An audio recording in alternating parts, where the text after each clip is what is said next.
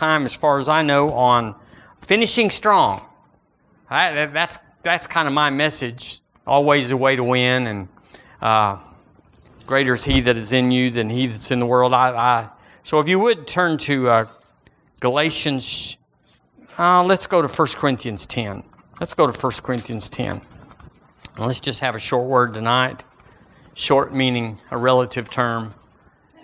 Hallelujah. Okay, uh, before we start that, I have been on what I call a roll, a supernatural roll of revelation. Uh, I've been studying this finish strong thing, and in that, I started coming up with some statements. They some of them were in my message, just as part of the message. But then I I started writing down other things, and uh, I worked on it this afternoon, and it's 37 long. And I, the one I shared with y'all the other day was they were real wordy and real convoluted. But let me just give you a sampling of that about finishing strong, because it's a real strong message that the church needs. Finishing strong, because no telling where people are. They've wrecked their life, or they're on a slow recovery, or they don't know how it's going to go. And they can start today. They can start right now and finish strong, and it'll all be counted as good. Peter denied the Lord three times, but he was the man at the end. Uh, so we can all finish strong. We should finish strong. All the disappointments in our life, all the things that didn't turn like we thought they would, or, or all that. It doesn't matter. It doesn't matter. We can finish strong. I want to finish strong. I'm older than I've ever been, and I'm just like, I didn't really get it done the first big part of my life, but I'm going to finish strong. Most, most people that we call heroes uh, are in their later years. Uh, Frances, Charles and Frances Hunter, I mean, just a tremendous healing couple. She didn't get born again until she's 55. And at that time, a, a preacher was coming to see her every Saturday, and she was blowing cigarette smoke in his face as he went through the. I mean, just a just a hard acorn, just a hard knot that she was. And she got born again, and her and Charles, oh, they've, they've just done been anywhere. So you can finish strong. Not that 55 is old, but it's certainly not like she had all the 20 or 30 years of background to, she had to start over. So I wrote, I'm going to just read you a, a, a half dozen. Here's one I wrote Starting strong is to count the cost to finish strong and paying all of it up front. Never negotiate the finish once you've started. To finish strong first demands that you be willing to give all that you have. Let me read that again. To finish strong, just say finish strong with me. Finish strong. To finish strong first demands that you be willing to give up all that you have. It is the commitment to absolutely finish absolutely empty. Finish empty anyway. You know, the, the, the Marine mantra that they have. Some, some, uh, all gave some, and some gave all, and it's that, it's that thing that none of us have given what our military gives. Decision determines the success of every part of your life. If you're too weak to establish the outcome up, up front, you will only watch those who will not settle. So now we're, we're finishing strong. You got to you got to you got to give it all, or you'll just finish. What will you honor? Everyone is limited to live within the borders of what they reward in others. Everyone is limited to live within the borders of what they reward in others. What you value will frame your way to finishing strong. Live strong, finish strong. Success is happy when it comes, Success is happiest while it's coming. So that goes along with be happy. You can't wait until it happens to say, okay, now I'm happy. Find your turnaround. I got this from what we ministered the other day. Find your turnaround. Every hard thing that seems hard is not all hard. It has one reversal built in. Look for it. Finishing strong is measured by pursuit. Uh, here's one more. Keep going. There's always enough left for another kick. A man is celebrated by what even surprised him after he determined to finish strong. Let God surprise us with his goodness. Amen. Well, anyway, I'll give those to you eventually. I'm not working on them. I've, I've got two more that I've got room for two more, so I'm going to finish the page up. Hallelujah. Well, we've been talking about finishing strong, and we've got so much help to finish strong. Holy Ghost is on our side. God's in a good mood. Nobody's mad at us except the devil, and we don't care because we're whooping him uh, from pillar to post. So uh, when we say that there's always a way to win, when we say that nothing is impossible, you have to wonder if you just stop and say, how does that work? How does it work that nothing's impossible? because we know it doesn't just happen that you come up on something that's really hard, that God just says, let me handle this and moves you aside and just takes care of it. God's not in control. He's not in control. So when we say there's always a way to win, how does that how does that really play out? How do how do we plug into that? Well, we looked at, uh, at Galatians five seven. We won't read all of them, but in five seven, King James it says, "Ye did run well. Who did in who did hinder you?" that ye should not obey the truth. And another definition for that hinder, I looked it up today in the Greek, and it means to cut into or to impede. So it's just anything. You, you, could, you could find out in traffic sometimes. There's somebody up in front of you that's hindering you. Ah. They're driving 20 in a 100 mile zone. So the question we have to ask, he said, uh, who did hinder you? Does, do we have to be hindered? Because this was Paul. He talked about the devil. He talked about some people. And he said, I would have come to you except I was hindered from coming to see you. Does that give us a case to say everybody's going to be hindered every once in a while? We need to know that because if we just lay down and take it, if we have to be hindered, because Paul was, I want to tell you all about the New Testament. It is the most honest and brutal account of, of things that were going on.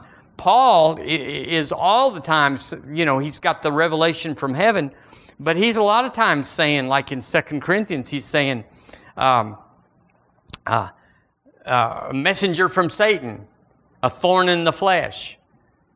Uh, you know, I forget now what it says, but, but you, you know what that is.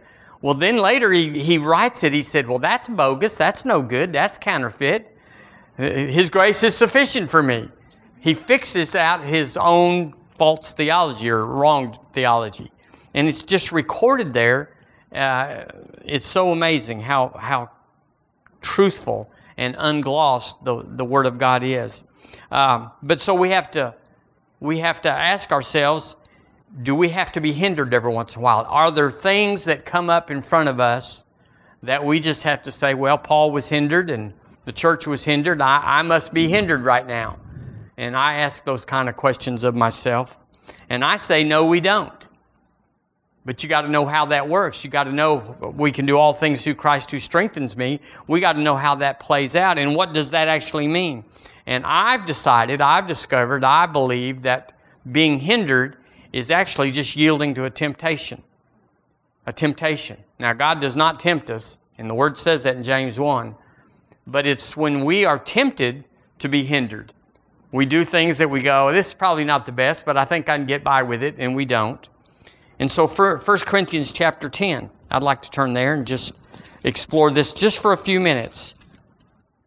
You know, I want what the word I bring to be relevant. I don't want to just get up here and talk about some event. 1 Corinthians 10 13 um, says, There hath no temptation taken you, but such as is common to man. This is a real misunderstood scripture. But God is faithful, and here's where it goes who will not suffer you to be tempted above all that ye are able, but will, with the temptation, also make a way to escape that you may be able to bear it. Well, if you get your pronouns lined up there, you could say, you could make a case that God is the one that tempts us. And if we don't buy that, we can certainly say that, that He analyzes us. He, he gives us a quiz a spiritual quiz and says, How, how big are you in the kingdom? And I, I, there's, there's, the devil's got a plan for you, but since you're little, since you're not very spiritual and it would hurt you, I'm going to limit his access to you and he's not going to be able to do what he would want to do. But if you're over here and you're Kenneth Copeland or Jesse Duplantis or somebody like that, that can handle quite a bit of firepower, that it seems like the Lord is saying here, I'm just going to let him have you, and the door's open and let him do what he wants. But you know, it kind of feels scratchy in your heart when you think along these lines that it doesn't really line up with what we already know or believe, or at least for me, that God is kind of in control there, where He is monitoring the devil, and if the devil is attacking one of the lambs, the, the babies, that he intervenes and he keeps him from doing things. Kind of sometimes makes you wonder about what's the advantage of growing up if if that's happening. The New Living Translation says he will not allow the temptation to be more than you could stand. He will not allow. So that sounds like he's intervening. When you are tempted, he will sh- here it is. When you are tempted, he will show you a way out so that you can endure. So there's the explanation is that he doesn't intervene with the devil, but he shows you the way of escape. No weapon formed against you shall prosper. The weapon is formed, but there's a way of escape where it didn't get to f- go full bore and take you out. So you have to say that's the way it always happens. That he always makes a way of escape. He doesn't just look down and say, hey, kids, you're on your own. Do the best you can.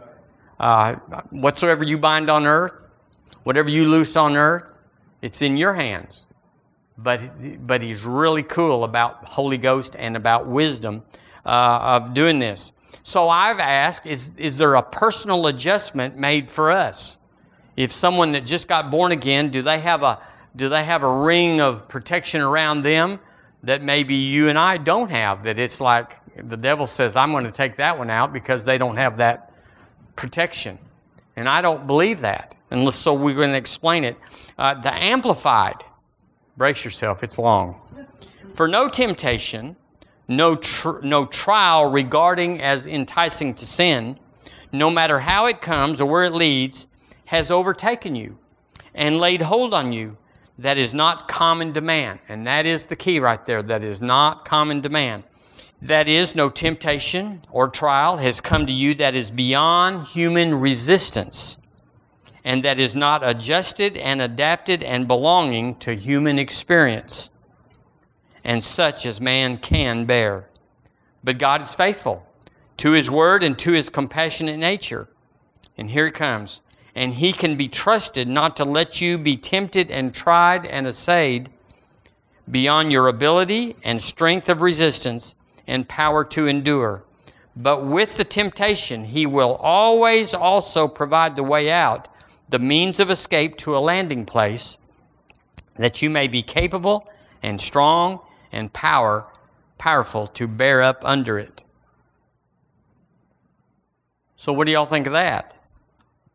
Well, I this is what I get out of the word because all the word has to, you can't just slip this verse out and say we're going to build a doctrine on that and ignore everything else. It's all got to fit, doesn't it? It's all got to mesh in there. And we're talking about finishing strong. How do you finish strong if you can be hindered? How can you finish strong the devil's coming after you and he has different levels of power that he can use uh, against you? So um, it's not some people that get big temptations and big tests and some people that get little ones. Uh, the devil's held in check. But how's he held in check? It's not personal. It says here the devil can't use a weapon that we cannot defend. So if you think about it, the devil is a supernatural creature. He's uh, he has no authority in the earth. So all he can do in the earth is what we permit, allow. Are we good on that? He can't do anything that we don't allow because he has no authority so he has to deceive and dissuade us and, and, and trick us, deceive us to coming into some sort of agreement with him, thinking it's going to go one way like Eve did, and it goes another way. And so he got the upper hand, but he had to trick her because he had none of his own. So the, the, the devil can't use a weapon. He can't go out of the norm of what is common to man. So he can't launch a super secret weapon against you that there's no biblical defense for. So everything he's got, we've seen it. Now, we had never seen COVID before, but it was just like the flu or just like whatever. I mean, it was more consequential. I'm not demeaning its, its uh, wrath, but it all fell under, it's like, it's like the flu and stage four cancer. It all has to go under in the name of Jesus. If there's no levels or degrees there. So here's the, here's the key. He is hindered. He hinders us, but in fact, he is hindered. He would like to pull something special out and put it on me, for instance, or you, and knock us out, take us out of commission, knock us out of capacity. But the word says that he, he cannot bring anything that's not common to man. So we already know everything that's common to man. If you, if you hadn't actually had it in your life, lack or, or sickness or pain or uh, an accident of some kind, all that stuff is common to man. And there's no secret demonic power that he can bring from, the, from his realm, out from hell, and, and spring it on us. And it's like, oh no, it's not. It's like COVID. There was no vaccine for it. He can't do that. And you know, we're vaccinated by the Word of God. I'm not here to say what we should do and how you did it and all that. That, that is not the issue. The issue is to get on the other side of it. And let it be done unto us according to our faith. And so uh, I think we all got a big wake up call during this little experience uh, that says, I'll be more ready next time. I'm not going to fall for it again. So, uh, those scriptures that we use, I can do all things through Christ who strengthens me. I, he always causes me to triumph in Christ Jesus. Greater is He that is in me than He is in the world. Uh, uh, as He is, so am I in this world. Those things are all our shield, our protection, our, it's our common uh, mode of, of life, and He has nothing that can get around all those things. He has nothing. Because with the temptation, with the test that he brings, with the, the uh, trial that he brings, we have a defense, and God then says that he, he can do this without interfering. He can show us by Holy Ghost, do this. Go get hands laid on you for that. Go ask somebody for help in this. Or just pray and say, Lord, I need this. My, like Leroy, I keep talking about Leroy Thompson, where he just says, Go lay hands on your washing machine. And you go, well, how's that? Well, the key here is, is the devil is hindered. He's impeded. He's what, what that definition that says uh, cut, cut into. But we are not. We are not. Turn with me, if you would, to uh, where could we go now? Well, let's go to Psalm 56. Now, I got ahead of myself. Let's go to Psalm 56. And so let's understand this. Now, here, here's my motive for putting this in us.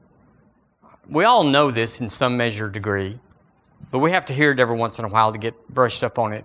But you're going to have to go minister to people that are going to ask you these questions. We need to know. We need to have an answer. Oh gosh, I'll get back to you on that's what I used to say because I didn't know and I was honest about it. I didn't try to make up something. you know, that's where all the false doctrine comes from is somebody made up something. And it fit their situation that day, but it didn't fit the Word of God and it didn't fit the experience that we are supposed to have. So, Psalm 56, it's a wonderful psalm. Verse 4 says, In God I will praise His Word, in God I have put my trust. I will not fear what flesh can do against me. But we're going to go down to verse 9, and we're going to see something here. When I cry unto thee, then shall mine enemies turn back. This I know, for God is with me. That's cool. Verse 10 In God will I praise his word, in the Lord will I praise his word. Verse 11 In God have I put my trust. I will not be afraid what man can do unto me. Verse 11. Oh, excuse me. I, I just said verse 11. So in verse 10, we see two different words for God there. In God will I praise him, in the Lord will I in the Lord will I praise his word. Well, those are two different words in the Hebrew, and we know this thing. Uh, the first word, God, is the word Elohim. And it's the same word that's in Genesis 1 1. In the beginning, Elohim created heaven and earth. So Elohim is a facet of God. He's not two, he's not bipolar. It's a facet of God that, that he uses or he demonstrates how to keep the world the same. It's Elohim that makes the sun come up. They can predict the sun coming up, when's it going to come up 25 years from now, and you just pick a day and they can find it and they know it's so predictable. Its gravity is always the same. Uh, the temperature of the earth's the same. The temperature of the sun's the same. Uh, if you study out the the uh, the earth and the sun, the solar system, you'll find out that there are tolerances that are less than 1% that if it got colder or hotter or closer or further away, we, we couldn't exist. The tolerance is so close, it has to be just right and so it is, and so we are. So this is Elohim. He's the God that controls the, uh, the he's the main, maintainer of natural order. We take that for granted that, well, yeah, it's just like oh, he got it started, it'll keep going. But you and I got our bodies going, and we have to adjust them every once in a while. You'll know sometimes you got to take a nap, and sometimes you got to, you know what we got to do. But uh, in verse 11, uh, verse 10, it says, in the Lord I will praise his name. But that's not the same word as Elohim, it's the word El Shaddai. And El Shaddai is another facet of God, and it's the supernatural side, it's the power side, it's the side that goes outside of the natural. So, whereas gravity is this, and, and uh, physics is that, and algebra is this, and everything, and and and and the iron did swim. How did the iron did swim? Because Elohim said iron will sink in water. Do y'all know that? I mean, it's just like, yes, we know that. How did Peter follow Jesus on the water? Everybody knows Elohim's in charge. Ah, but there's another side to God, and it's called El Shaddai. And he is the, what did I write down here? Uh, he is the miracle activator. He supersedes experience. So the barrel didn't run dry. The oil poured until there was no more vessels. Fire came down and smoked them uh, on, uh, with Ahab's uh, Baal idol and all that. And all these stories in the Old Testament and the New, where the jail did shake and broke and the prisoners got out. Who, who caused that? That's not something that you can explain and say scientifically it's this, that, and the other. How about the five loaves and the two fishes where, where they said, What is this among so many? And the Lord gave it to the disciples. He, he didn't go off in a corner and say, Y'all put a sheet around me, I'm fixing to do some hokey pokey. He gave, he handed it out to the disciples who then divided it. And how is that? That is El Shaddai. He exceeds or goes beyond experience. So he's, he doesn't do away with natural law, but he supersedes it just like an airplane supersedes gravity. If you get enough lift and thrust and all those things, you can, you can one law can supersede another law. But you know, if you throttle back, you're going to the ground. if it ever sputters, it's over. So um, here's the key. This is why I brought this up. Elohim keeps the devil in check that he cannot exceed natural order. The devil can't make 24 hour days.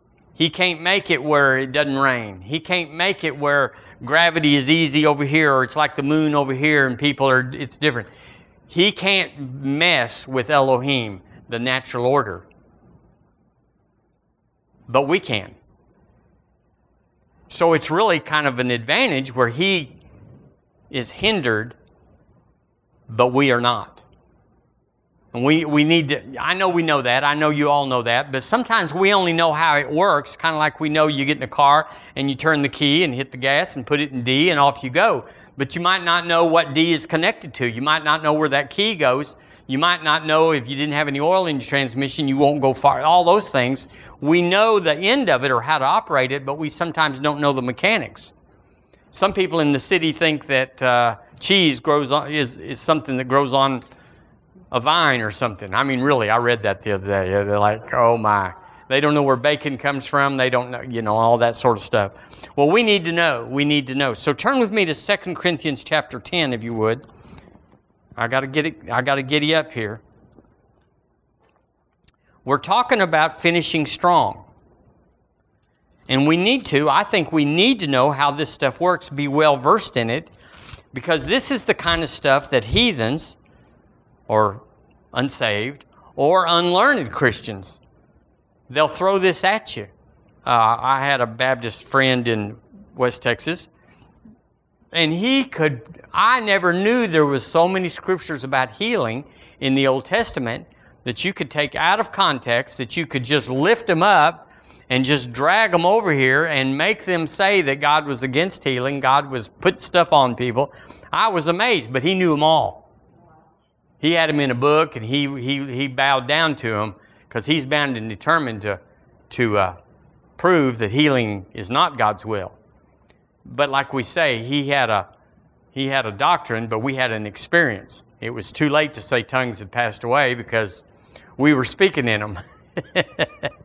Amen. Okay, 2 Corinthians chapter 10. Let's look, you know this verse, verse 3, talking about finishing strong. For we, though we walk in the flesh, we do not war after the flesh. So there it's talking about the flesh being the, the uh, uh, Elohim, and but we do not war after the flesh. It's talking about El Shaddai. We're limited until he turns us loose until we get into him. But the devil's limited all the time. He's in a jurisdiction. He's limited to what is natural. He can only use natural things. That's all he can do. Well, we can do all that. He can't do anything that we can't do. And then we can do more than he can do. So we're talking about being hindered. He's hindered. So that's why he's such a tricky little devil. That's why he's such a nasty little thing. Is because his brain, his thinking, and all that is totally in what we would call subversive propaganda, like nations do now, to speak something that's not true against the truth so everybody will believe it. They're saying right now that almost all of Russia believes that Ukraine, Ukraine is full of Nazis and they're trying to quell, they're trying to save Mother Russia. You know, stuff like that. Well, that's what the devil does. It says um, in verse 4 For the weapons of our warfare are not carnal, not natural, not earthy, but mighty through God to the pulling down of strongholds and we won't go into that, but it's not talking about devils here. It's talking about the way the devil can use us, which is through our minds. We don't do wrestling with the devil. We don't, we don't outrun the devil or outrun from the devil. We stop him. We take authority over him. He can't take authority over us. We, he has to trick us into taking authority over ourselves. Well, I guess I got the flu. Guess it's going to be one of that seasons again. Well, that's, that, that was planted by the devil and spoken by us. And so we, we just generated that, that, that condition based on our authority, but based on his suggestion. Is that right? Okay, I'm going to say it is. So, but mighty through God, mighty through God, mighty through God He's hindered and we're not. Our weapons are, are mighty through God. And then verse 5 it says, casting down imaginations and every high thing that exalteth itself against the knowledge of God. And here it is, bringing into captivity every thought to the obedience of Christ. So, how do we beat the devil? We have to bring every thought. That's all he can do against us is put thoughts in us, seduce us, entreat us, uh, tempt us to speak things that are contrary to who we are, what we have, and what we can do. Well, they're laying off people at work. I, I, I just bought a new car. It looks like we're going to, and then you just go dribbling off. It's just like, really? Our weapons are, are mighty in God. So, so he says the warfare there is not against the devil. He's already defeated. Why would we have to how, why would we have to have war on the devil? He's already whooped, dead, and gone. There is nothing left to do to the devil. Jesus made a show of him openly. He is defeated. It is over. It is done. There is not another chapter, another verse, another period to say we, we do need to take care of some loose ends. There are no loose ends. Y'all help me if you get a chance. There's no loose ends with the devil. He is utterly defeated. So when it's talking here about spiritual warfare, it's not talking about you giddy up and going and putting on a sword and going out. It's talking about taking our minds, taking control of our minds and bringing every thought. What's every thought? I'm sick. I'm broke. It's not going to turn out. Bringing our thoughts into captivity to the obedience of Christ. You see that in verse 5? Casting down imaginations. What, what imaginations would be, be casting down? Casting down imaginations that I'm not who the Word says I am, and I can't do what the Word says I can, and I don't have what the Word says I have. That's the imaginations. We have to cast them down. And that's, one, that's why we read this.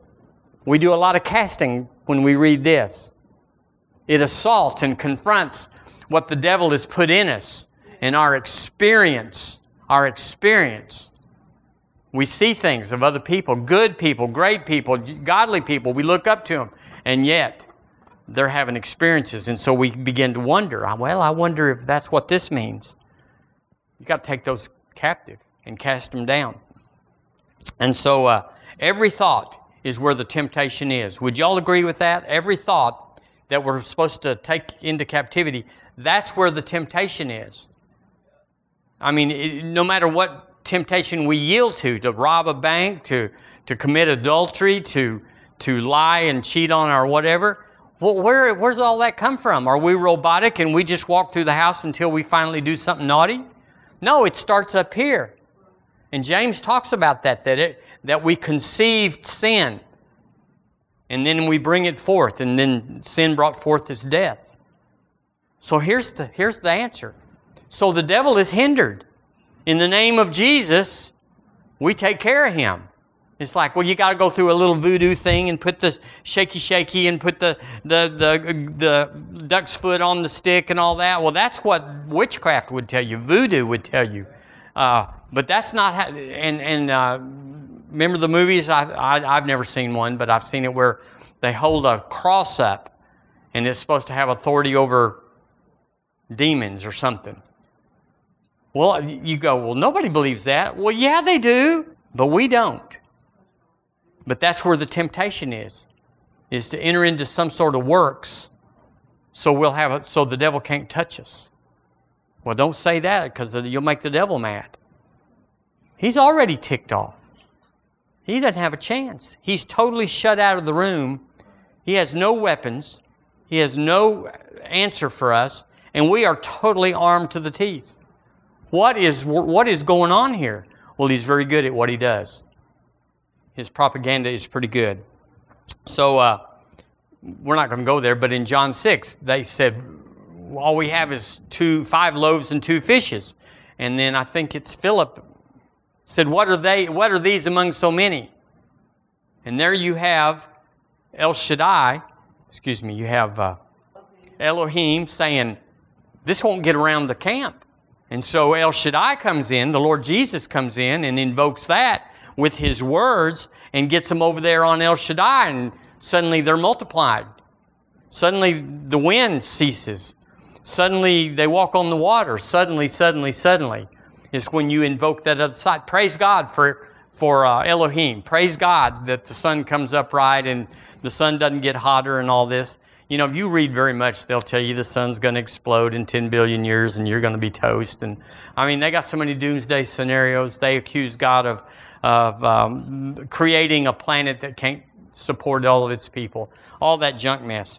Um, in Matthew 19, it says, with all men, all, with, all, with God, excuse me, um, with men this is impossible, but with God all things are possible. What does that mean? Well, it's, it's, it's differentiating against the world that we live in that's natural and the world we have access to, which is supernatural. So the devil's toast. He can mess with us in the natural realm, but our weapons are not carnal. We just we evict him, we eviscerate him, we we annihilate him, and uh, and to the level we believe that is the level he has to go.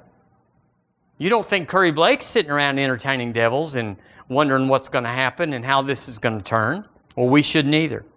If there's anybody that's ever done it, we should be able to do it as well. So, what is it? Well, we have to do some, capti- uh, some capturing of thoughts.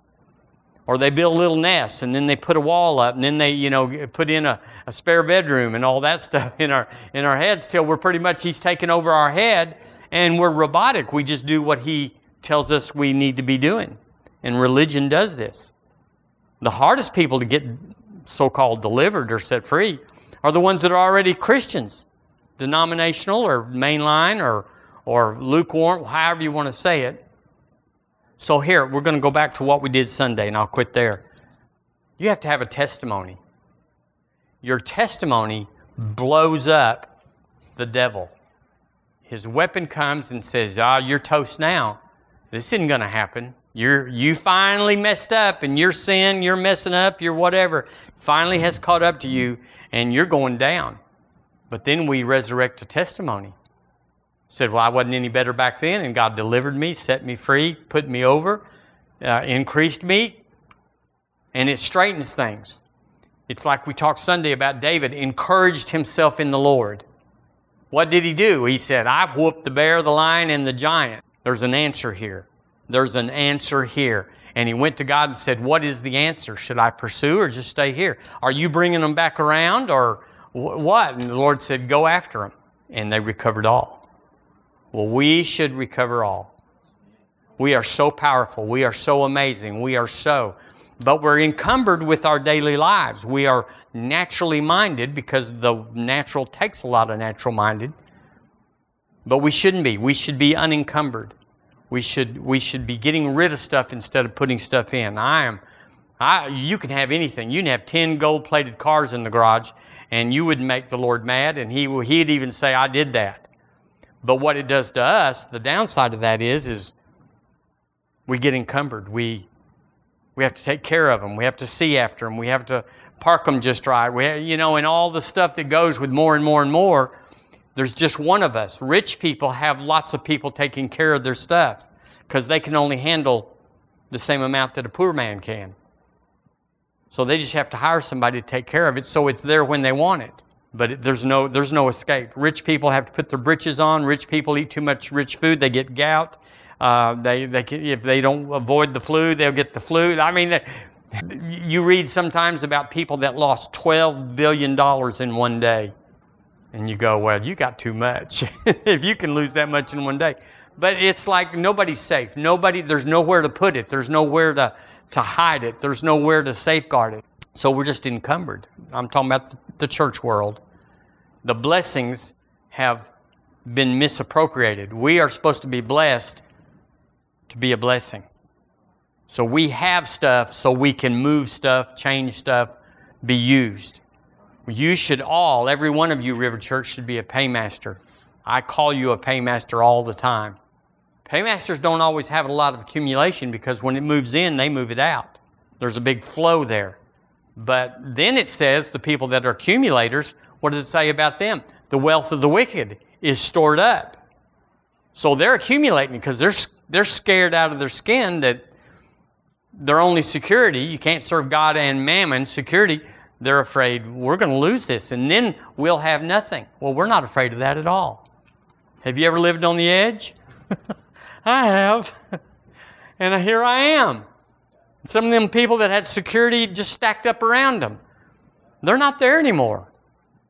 I'm not making a case for lack. I am not. I, I hate it. But I'm just saying we ought to all be paymasters. And that's what you'd like to be. You'd like to have a million dollars so you could start getting rid of everything except what you get, what you're making right now or getting right now. We might, you know, we might buy our grandkids a little extra present and we might upgrade the car and put new tires on the truck or whatever. I'm not you know what I'm saying. But we're not after riches. But they're after us.